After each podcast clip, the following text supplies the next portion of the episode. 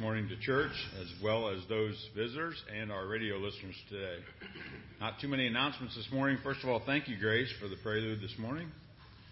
Week one of Wonderful Wednesdays was good. Uh, we had almost 70 kids here after school last week. We invite you again to join us at 5:45 p.m. for dinner this week. And I would ask that all that are able to please stand and join me in the call to worship.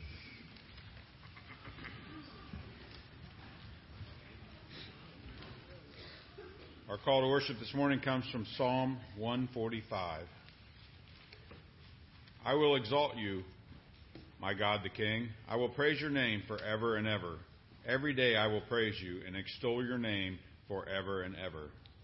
Praise the Lord and most worthy of praise. His greatness no one can fathom. One generation commends your work to another. They tell of your mighty acts. They speak of the glorious splendor of your majesty, and I will meditate on your wonderful works. They tell of the power of your awesome works, and I will proclaim your great deeds. They celebrate your abundant goodness and joyfully sing of your righteousness. The Lord is gracious and compassionate, slow to anger and rich in love. The Lord is good to all. He has compassion on all he has made. All your works praise you, Lord. Your faithful people extol you. They tell of the glory of your kingdom and speak of your might, so that all people may know of your mighty acts and the glorious splendor of your kingdom. Your kingdom is an everlasting kingdom, and your dominion endures through all generations. The Lord is trustworthy in all he promises, and faithful in all he does. The Lord upholds all who fall, and lifts up all who are bowed down. The eyes of all look to you and you give them food at the proper time. You open your hand and satisfy the desires of every living thing. The Lord is righteous in all his ways, and faithful in all he does.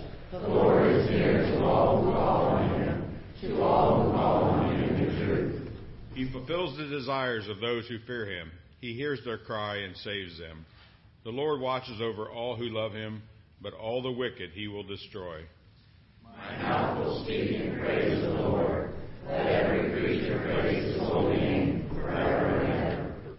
We'll continue to stand and sing our praise song, Come Behold the Wondrous Mystery.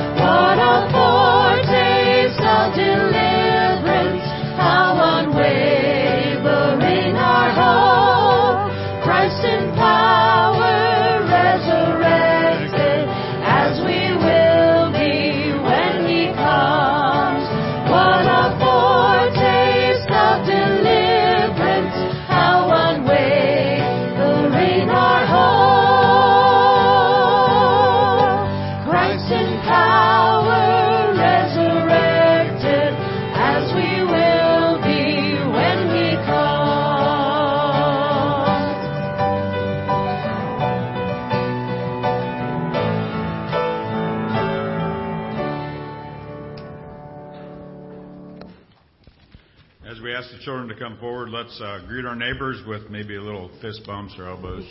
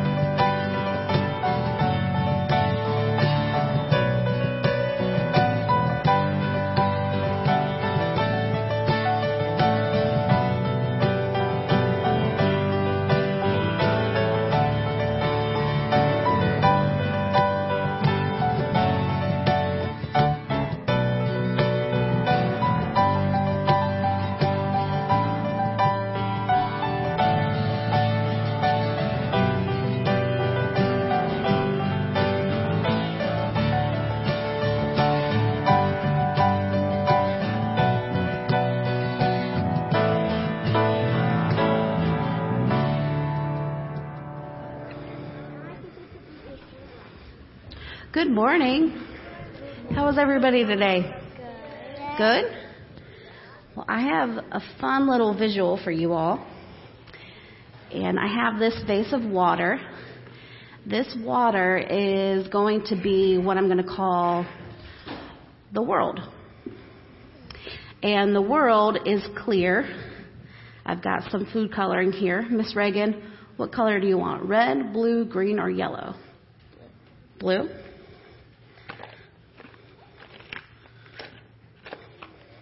Hold on. So if we have our blue, this blue is going to represent Reagan. Okay?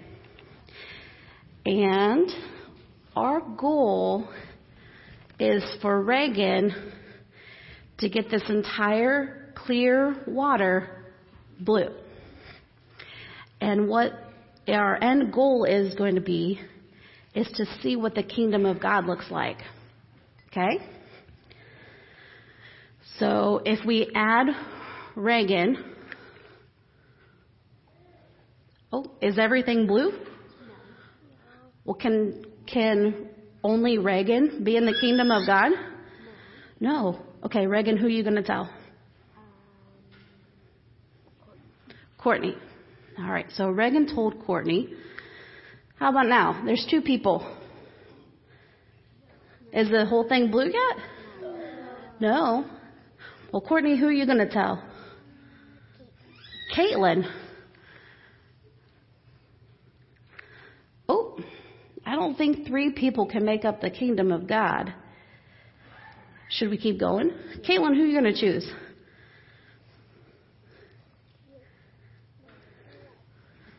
Andrew? All right, Andrew, we're going to put Andrew in here. And we're going to keep going. And I don't even know how many kids I have up here. I want to say maybe 25, maybe 30. So we're just going to keep adding drops for everybody in here because Reagan knows Jesus. Reagan has Jesus in her heart and believes in God, and she knows that He is her Lord and Savior. She told Courtney. Well, then Courtney told Caitlin. Caitlin told Andrew.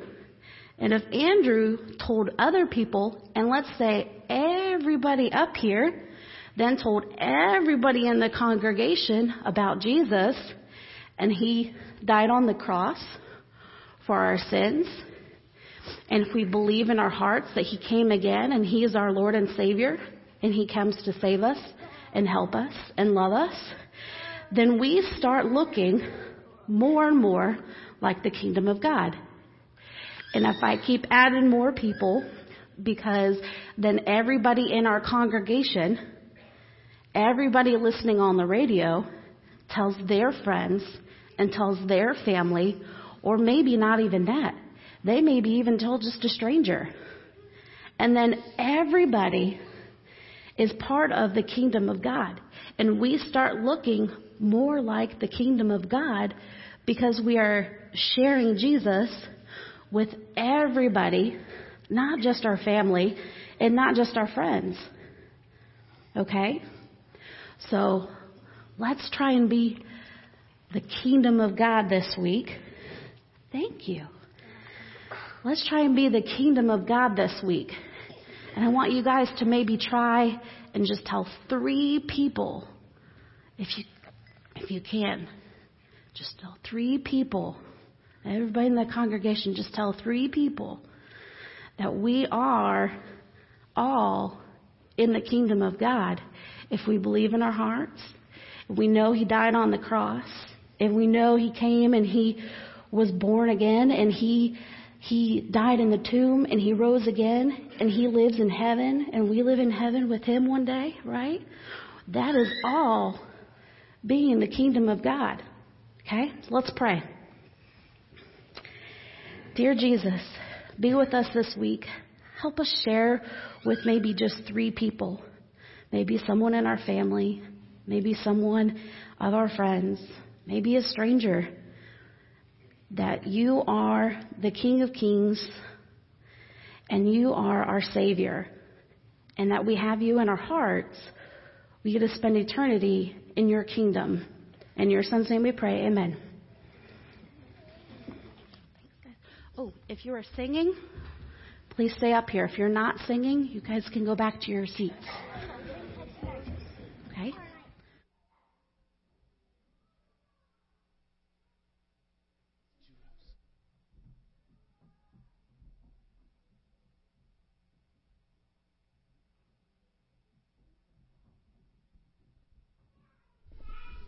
So Shelby just talked about how the kids are supposed to tell three people. Today they're going to tell a story when Jesus feeds the multitudes with a single fish and a single loaf of bread.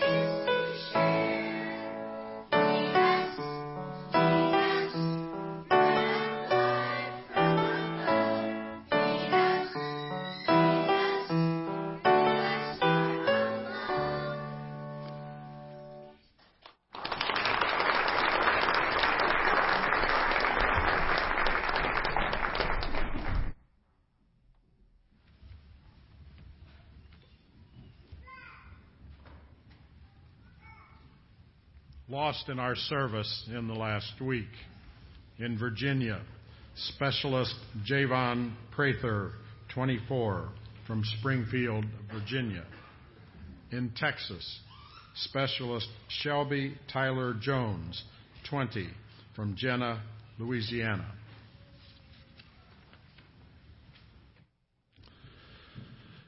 If you're able, I invite you to stand and sing number 271 in your blue hymnal, Standing on the Promises of God.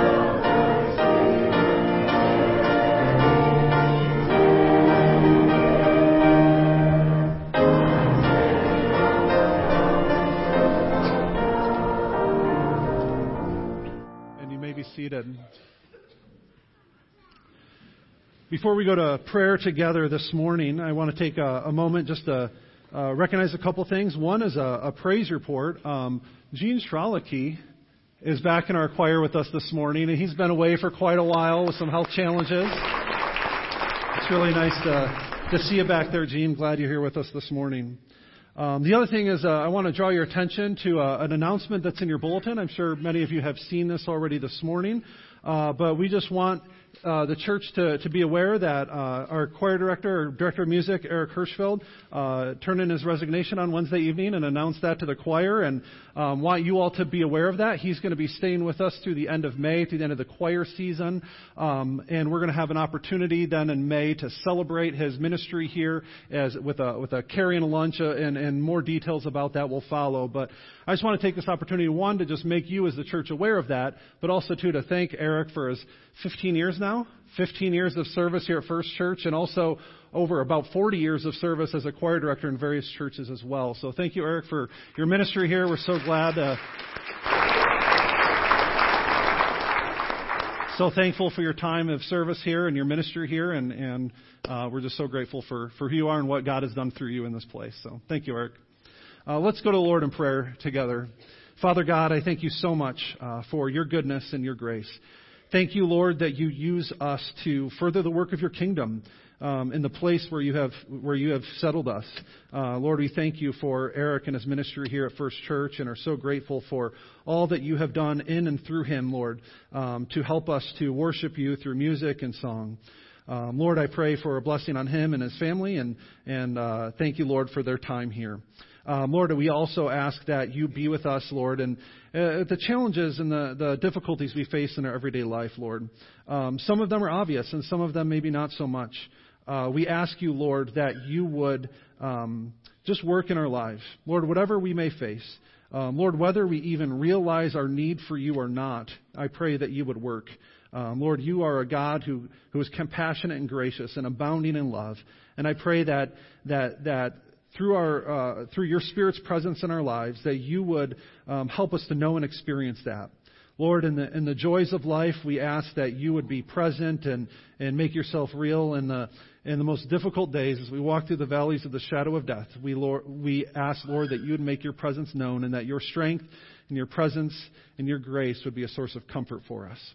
Uh, Lord, we ask all these things in the name of Jesus, who taught us to pray, saying, Our Father, who art in heaven, hallowed be thy name. Thy kingdom come, thy will be done, on earth as it is in heaven. Give us this day our daily bread, and forgive us our debts, as we forgive our debtors. And lead us not into temptation, but deliver us from evil.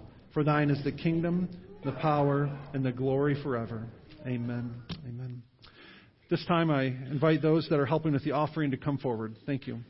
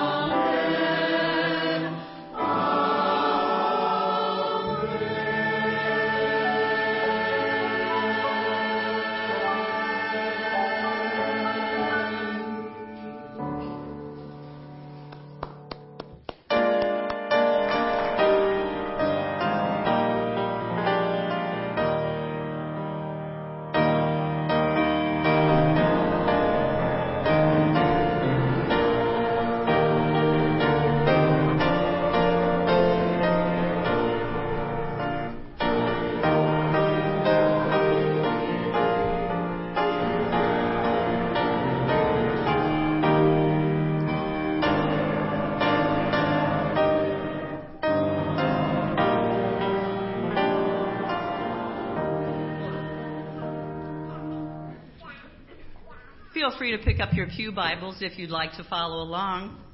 In your Pew Bibles, I'm reading on page 1005. This is Mark 4, beginning with chapter or chapter 4, beginning with verse 26. Jesus is speaking. He also said, This is what the kingdom of God is like. A man scatters seed on the ground. Night and day, whether he sleeps or gets up, the seed sprouts and grows, though he does not know how. All by itself, the soil produces grain. First the stalk, then the head, then the full kernel in the head. As soon as the grain is ripe, he puts the sickle to it because the harvest has come. Again he said, What shall we say the kingdom of God is like? Or what parable shall we use to describe it? It is like a mustard seed, which is the smallest of all seeds on earth. Yet when planted, it grows and becomes the largest of all garden plants, with such big branches that the birds can perch in its shade. With many similar parables, Jesus spoke the word to them as much as they could understand. He did not say anything to them without using a parable. But when he was alone with his own disciples, he explained everything. You may be seated. Thanks, Sharon. Let's pray together. Father God, once again, we come before you this day, uh, seeking your guidance as we open your word together. As we continue our journey through this Gospel of Mark, we ask that you would help us to understand, Lord, what your kingdom truly is like and how we can, uh, how, Lord, we can grow in, in spiritual maturity and faith in you. We pray this in Christ's name. Amen. So the last uh, several weeks, maybe a couple months, I guess it's been now. Um, I've been reading with Josephine uh, the the novel by C.S. Lewis, The Lion, the Witch, and the Wardrobe. It's part of the Chronicles of Narnia. I don't know if any of you have, are familiar with those stories. They were written uh, several decades ago. And I remember when I was a kid, probably a little bit older than Josephine, but when I was younger, my mom read those stories to me, and they've always they always stuck with me. And I always remember wanting to be able to read that, uh, read those stories with with my kids. And so. Um, finally got to the point I'm like, all right, I think Josephine can handle this. And so we started reading the story, and and we try to read maybe like a chapter a night or every couple nights as time allows. But uh, she just has just loved it. She's she's gone right into the story. There's there's movies that Disney made in the last decade or so that go along with it. We after we finished reading the book, we watched the movie, and and she's just been talking about it and talking about it, and it has really stuck with her, just like it did for me. And if you're not familiar with the story, the, the Chronicles of Narnia and The Lion, the Witch, and the Wardrobe in particular are, are stories that C.S. Lewis wrote. They're fantasy stories about these children who, who wander through a wardrobe and find themselves in a magical land. And while they're there, they learn that, that this land, this land of Narnia, had been under a curse for hundreds of years. And the curse was that it was always winter and never Christmas, right? What could be worse for a kid than it always being winter and never Christmas, right? And so they journey through this land, and and and eventually, throughout the course of the story, um, they the one of the brothers uh, encounters the Queen of Narnia, who is the White Witch, and she's the one who has placed the curse on the land. And for his own selfish reasons and motivations, he decides to share some information with her and, and in a sense, betray his siblings in the cause of Narnia. And, and eventually he comes to realize what he'd done and is, is very sorry for his mistakes, but the crime had been committed and therefore the price needed to be paid. And, and, and by, by rule, by law, he was, his life was forfeit. And so even as he returns to his family and is rescued by, by Aslan, who is this great lion, who is the, uh, the son of the emperor beyond the sea, comes and, and rescues Edmund and brings him back, yet the queen still demands his life. And so the queen and this great lion Aslan have this conversation about and, and you don't know what the content is, but at the end of it, she, she renounces her claim and says Edmund can live. Well, the reason is because Aslan offered to take his place instead. And so the story goes that that, that night the, lion, the great lion wanders off and returns to the queen and, and willingly lays himself on the stone table where she takes the knife and kills him in Edmund's place. And as we're reading the stories, we got to this, this climax of the story. I took a moment and talked to Josephine. I said, Now, kind of, do you understand what's going on here? I mean, it's kind of a in a, a pretty serious moment in the book. And, and I talked to her. I said, and she said, yeah, she's Aslan's dying instead of Edmund. And and I said, do you understand why though? Do you do you get what's happening here? And and and I said, do you know someone else who did that?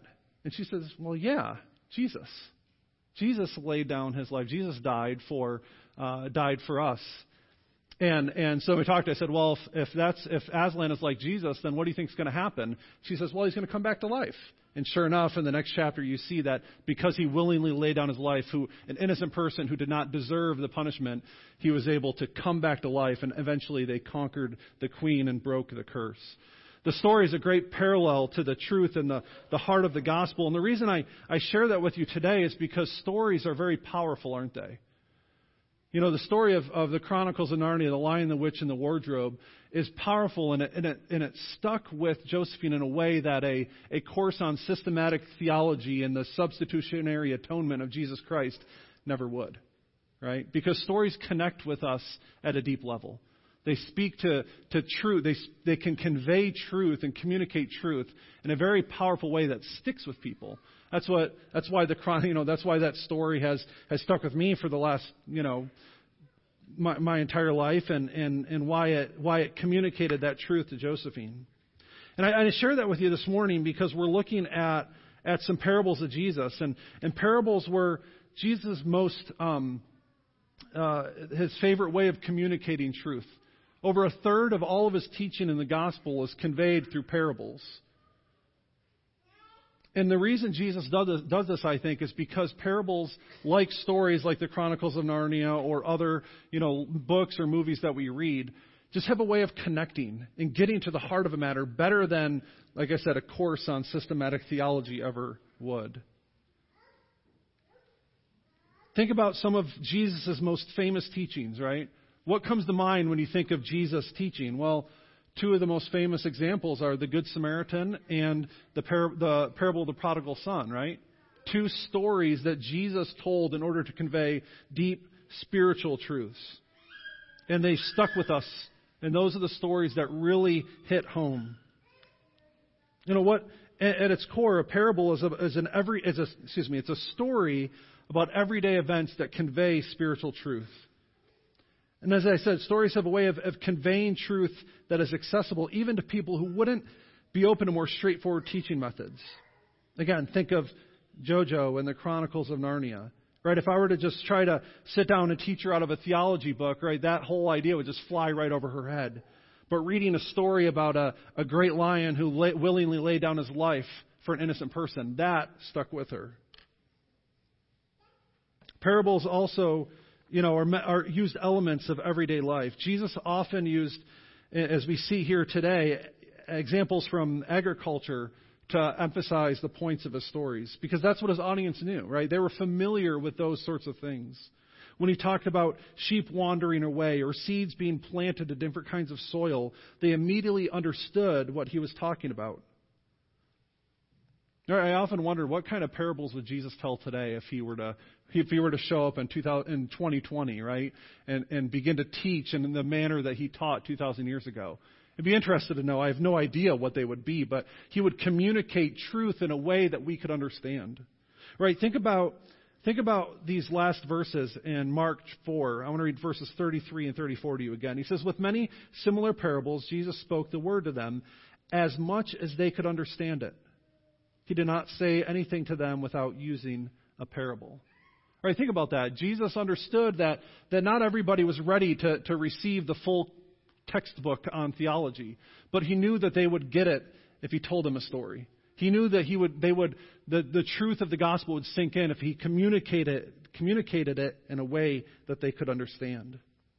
That's what parables do. They get past our defenses, they get past our expectations, and allow that spiritual truth to sink home. Parables also um, often had surprise endings.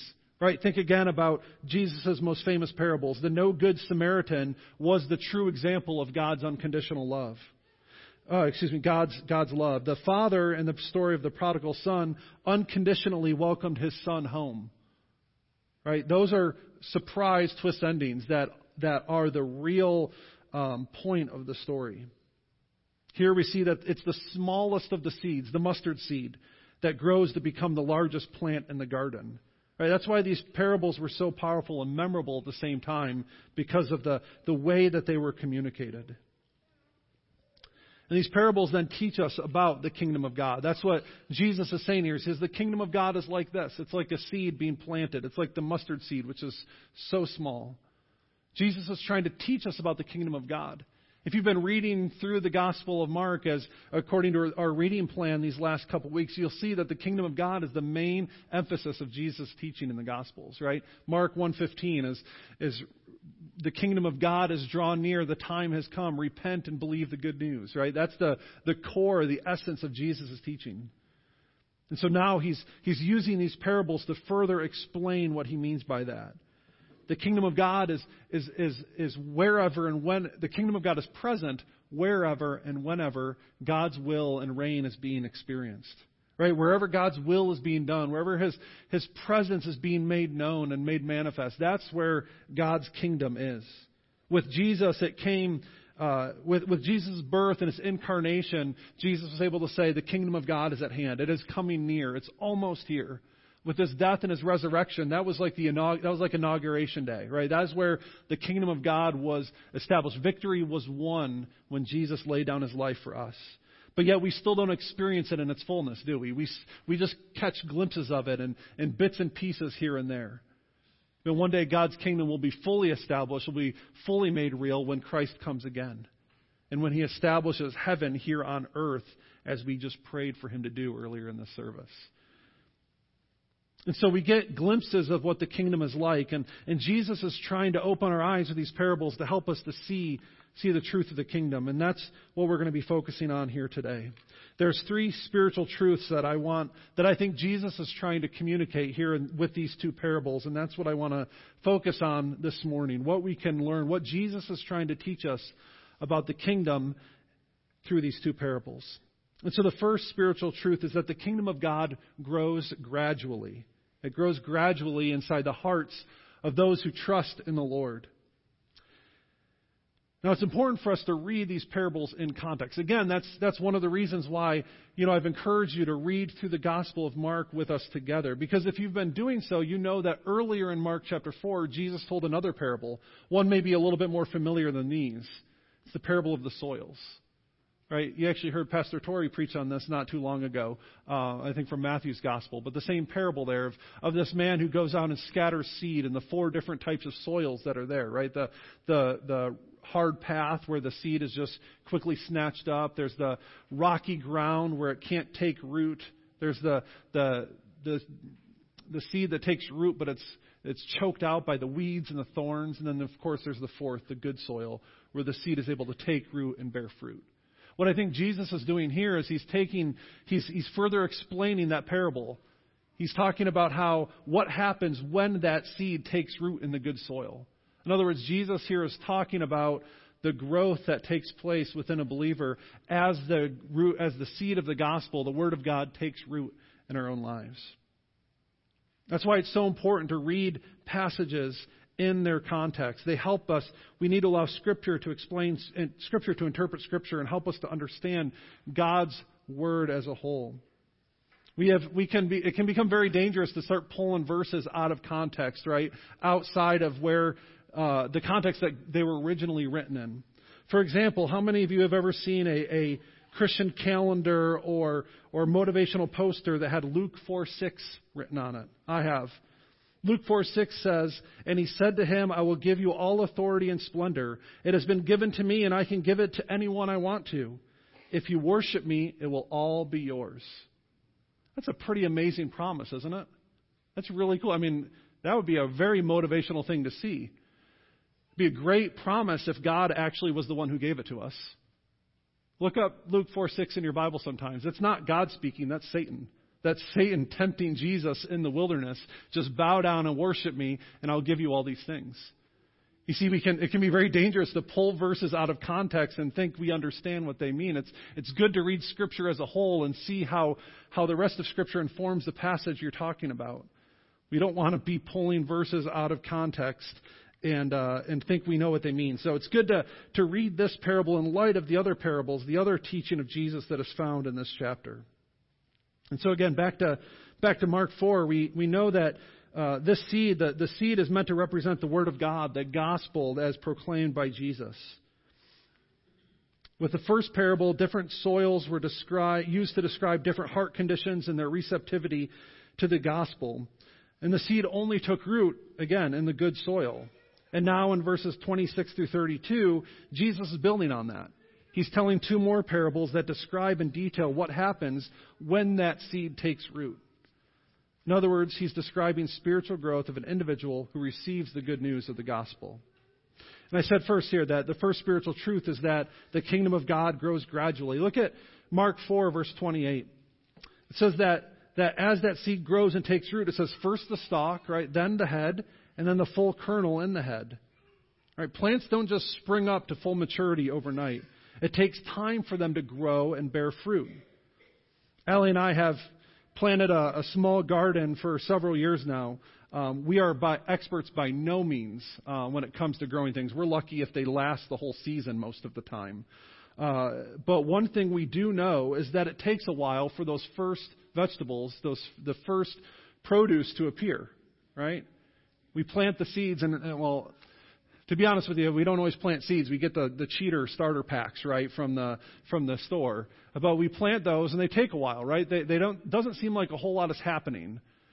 And after a few weeks, uh, you know, some time passes, then we're able to see the benefits of having the garden. That's it. Just it doesn't just happen overnight. And the same is true for our spiritual growth, right? We want God to work in us and, and to change our hearts immediately. We want to have one of those Damascus Road experiences where we're just walking along and God just, just zaps us and changes us right then and there.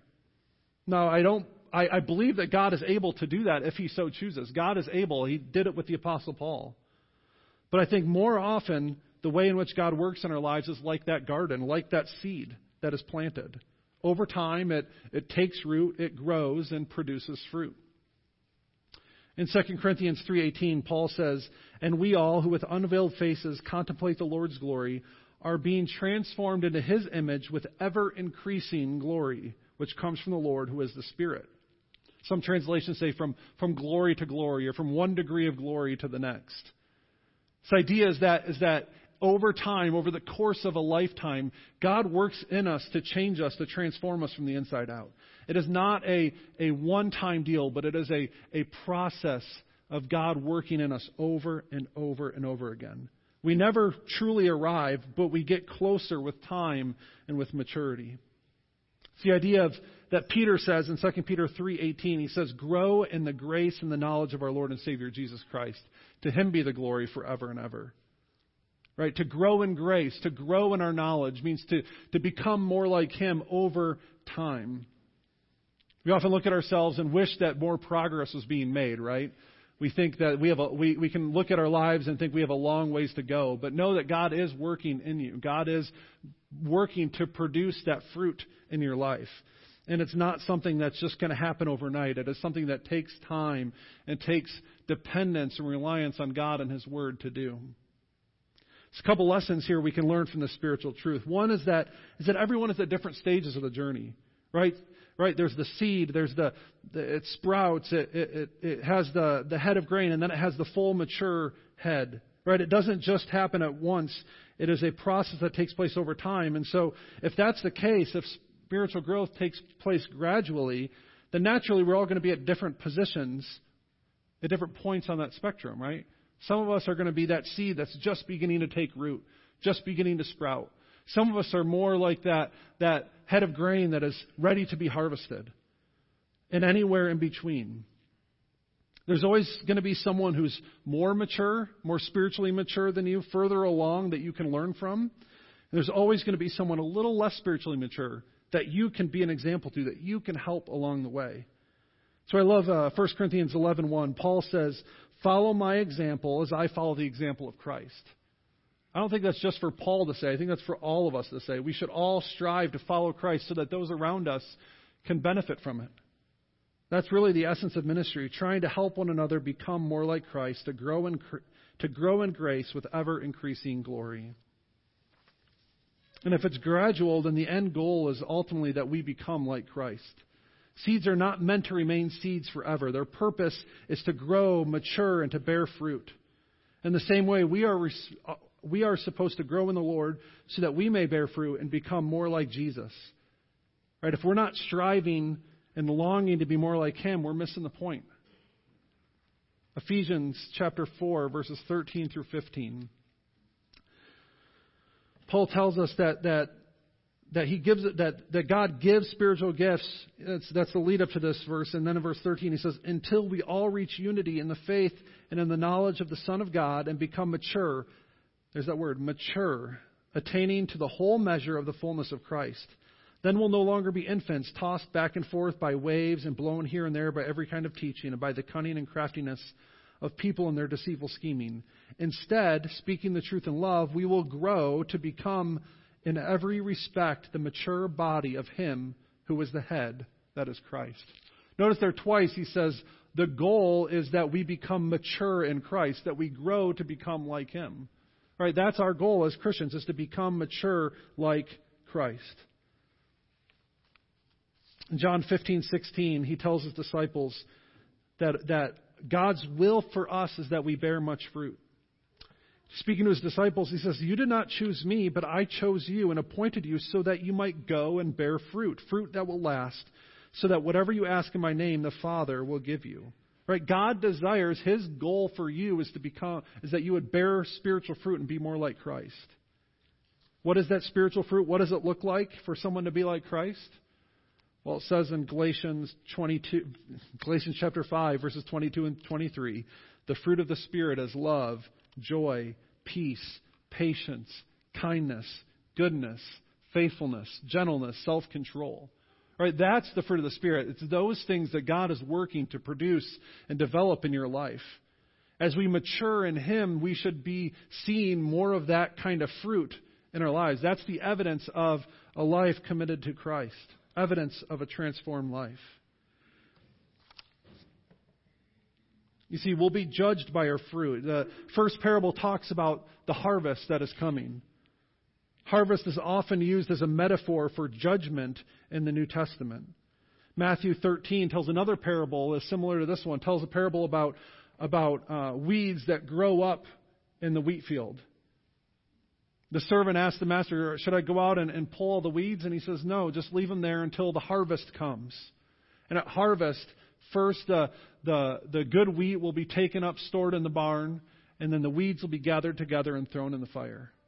Right, this idea of harvest is, is pointing towards judgment day when, when God will judge people according to their fruit. When the Lord returns, He will, he will look, be looking for the evidence that, that of our salvation in our, in our lives, the fruit that we bear. And remember, fruit is evidence, and that's important. Fruit is evidence. It's not the reason for our salvation. In other words, we don't bear fruit in order to be saved. We are saved in order that we may bear fruit. Right? The order there is important. So the question we all need to ask ourselves is this, right? If Jesus came back today, if he were to show up here and now, what kind of fruit would he find in your life? Right? Would he find those fruits of the Spirit evident in you? Would he see the, the result of, of spiritual growth in your life? That's a question we need to ask ourselves. We don't want to be like the guy I, I, I, I just saw on Twitter the other day who described a time in college when a friend asked if he was a Christian. He responded and said, Yes, of course I am. And his friend shrugged and said, Hmm, I couldn't tell. None of us want to be that person. None of us want to be uh, a, a Christ follower in, in word only. We must also we also want to bear the fruit of maturity in our lives. So God's kingdom grows gradually. We also see here that uh, spiritual truth number two is that God makes the kingdom of God grow in you. Right? Take a seed in your hand, hold it in your fist, and will it to grow, and see what happens. Right? In the same way, even, even better, take a moment and just will yourself to grow six inches taller. Right? It's just not going to happen. We can't make those sorts of transformations happen on our own. We can't do it for ourselves. And in this case, what is true physically is also true for us spiritually. We cannot make ourselves grow spiritually. not by sheer force of will, at least. It's God, He's the one who brings about that change in our lives. Again, look at verse 27. Right, the farmer goes about his normal business. It says, hey, night and day passes. Right, he he goes on with life as he normally does. Meanwhile, the seed takes root and grows all by itself, even if he doesn't understand how it happens. Because God is the one who ultimately makes it grow. Again, think of 1 Corinthians 3, 5 through 9. Paul is here talking to the church who had been squabbling over their leaders and, and claiming allegiance to um, claiming allegiance to Paul or Apollos rather than Christ. And he says, I planted the seed, Apollos watered it, but God has been making it grow. So neither the one who plants nor the one who waters is anything, but only God who makes things grow. The one who plants and the one who waters have one purpose, and they will each be rewarded according to their own labor, for they are co workers in God's service. You are God's field, God's building. Right? We have, a, we have a part to play, but God is the one who ultimately makes that spiritual growth happen. We cannot save ourselves no matter how hard we try, and we're completely dependent on God's grace for salvation. Right? Wouldn't it be the same way then? Wouldn't it be also true for our sanctification, for our spiritual growth? He's the one who plants the seed in our hearts, and He's also the one who will make it grow and bear fruit.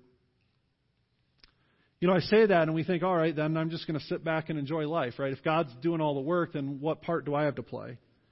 I want to encourage you to remember that we're not called to be completely passive in the process.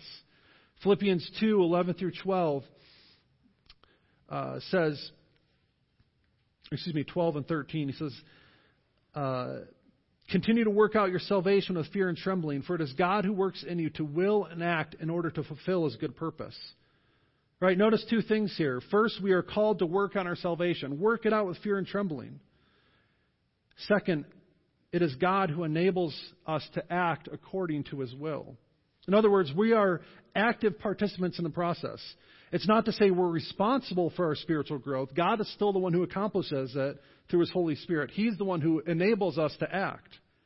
But we can position ourselves so that the Holy Spirit can better bring about that growth and change. Again, think of Jesus' parable about the about about agriculture and about the garden, right? We we can um, uh, we can allow excuse me improved conditions lead to better fruitfulness, right? We add nutrients to the soil, we we water it, we make sure it gets gets enough sun. All of those things help the garden, help the plant become more fruitful. And that's what spiritual disciplines are meant to be in our own lives. They, they're meant to position us for spiritual growth. Think of things like Bible reading, prayer, fasting, worship, scripture memorization. There's, there's plenty more we could add to the list as well. Those are all ways to position yourself for spiritual growth. Right? The goal of Bible reading is not just increase knowledge. No, that's a good thing. It's so that we become more like Jesus. The, the goal of prayer isn't to get what you want from God, it's that God may use that time to make you more like Jesus. The goal of worship isn't just to sing your favorite songs it's so that God can use that experience of Him to make you more like Jesus. You see, see the point there? You want to bear more fruit? You want to be more spiritually mature and ready on that day that Jesus comes back? Then we need to learn to position ourselves for spiritual growth by practicing spiritual disciplines. Right? Those regular habits that we can incorporate in our lives now lead to that long term growth that God desires to do in us. Lastly, spiritual truth number three the kingdom of God grows larger than you could possibly expect. This last parable describes the mustard seed, which is often used in teaching at that time to describe something that was, that was incredibly small. Right, the, a mustard seed was, was about one millimeter in diameter. I even thought about trying to track one down and hold it up for you, but I knew that wouldn't do you any good because you know be able to see it from back there, right? It's that small. One millimeter is, is tiny. Yet, when planted and given the right conditions, it, it could become one of the largest plants in a garden, growing to some 10 feet in height. Not a tree by any means, but large enough, as Jesus points out, to accommodate birds and other creatures to build nests in it. Why does Jesus share this parable? Well, the kingdom of God often has humble beginnings, both as, as, as uh, thinking of the church as a whole, but also in an individual's life. Think of the church, right? Some 120 people gathered together on the day of Pentecost. Now, according to, to research in 2011, more than 2 billion people in the world follow Christ. That's a quite a change, wouldn't you say? The humble beginnings of the church, small groups of persecuted individuals who, who, who willingly suffered and, and, and many died for the cause of Christ so that the gospel would go forth. Humble beginnings for sure. But we're also called, I think the parable of the mustard seed is meant to more, more than just describe the, the history of the church, it's meant to describe the effect of the kingdom of God in us. In other words, we're called to have all encompassing allegiance to Him. Following God means loving Him with our entire lives, not just part of it. Our theme for Wonderful Wednesday this year is Mark 12:30. Love the Lord your God with all your heart, with all your soul, with all your mind, with all your strength. All of it, right? All of it. Don't leave anything out. Don't be like the soldiers who were baptized in a river and held their sword arms above the water. We're called to give God everything. And as the mustard seed reminds us, we're, we don't want to neglect the little things either. God often works in small ways. We want a voice from heaven and we want writing on the sky, but more often than not, God speaks through that still small voice. He works through the regular rhythm of everyday life and devotions. He speaks to us through the advice of a godly and loving friend.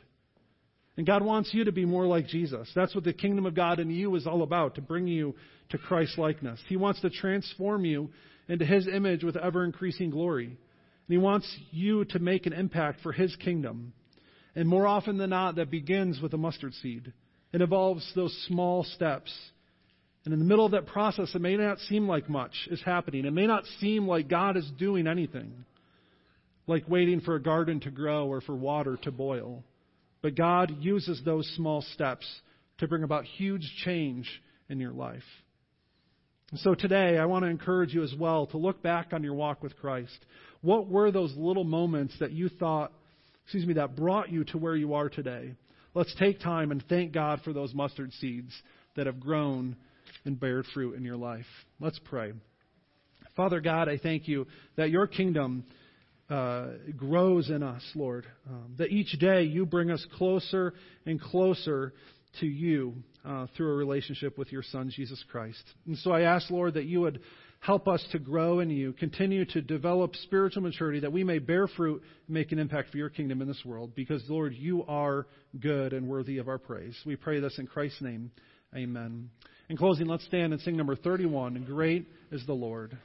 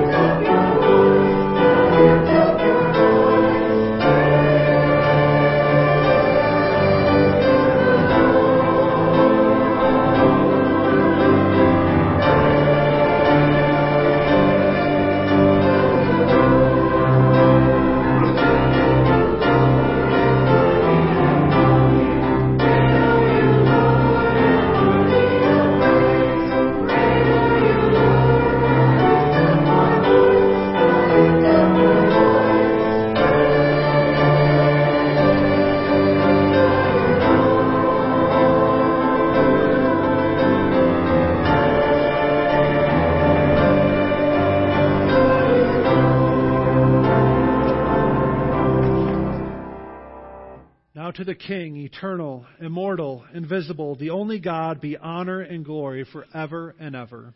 Amen. You may go in peace.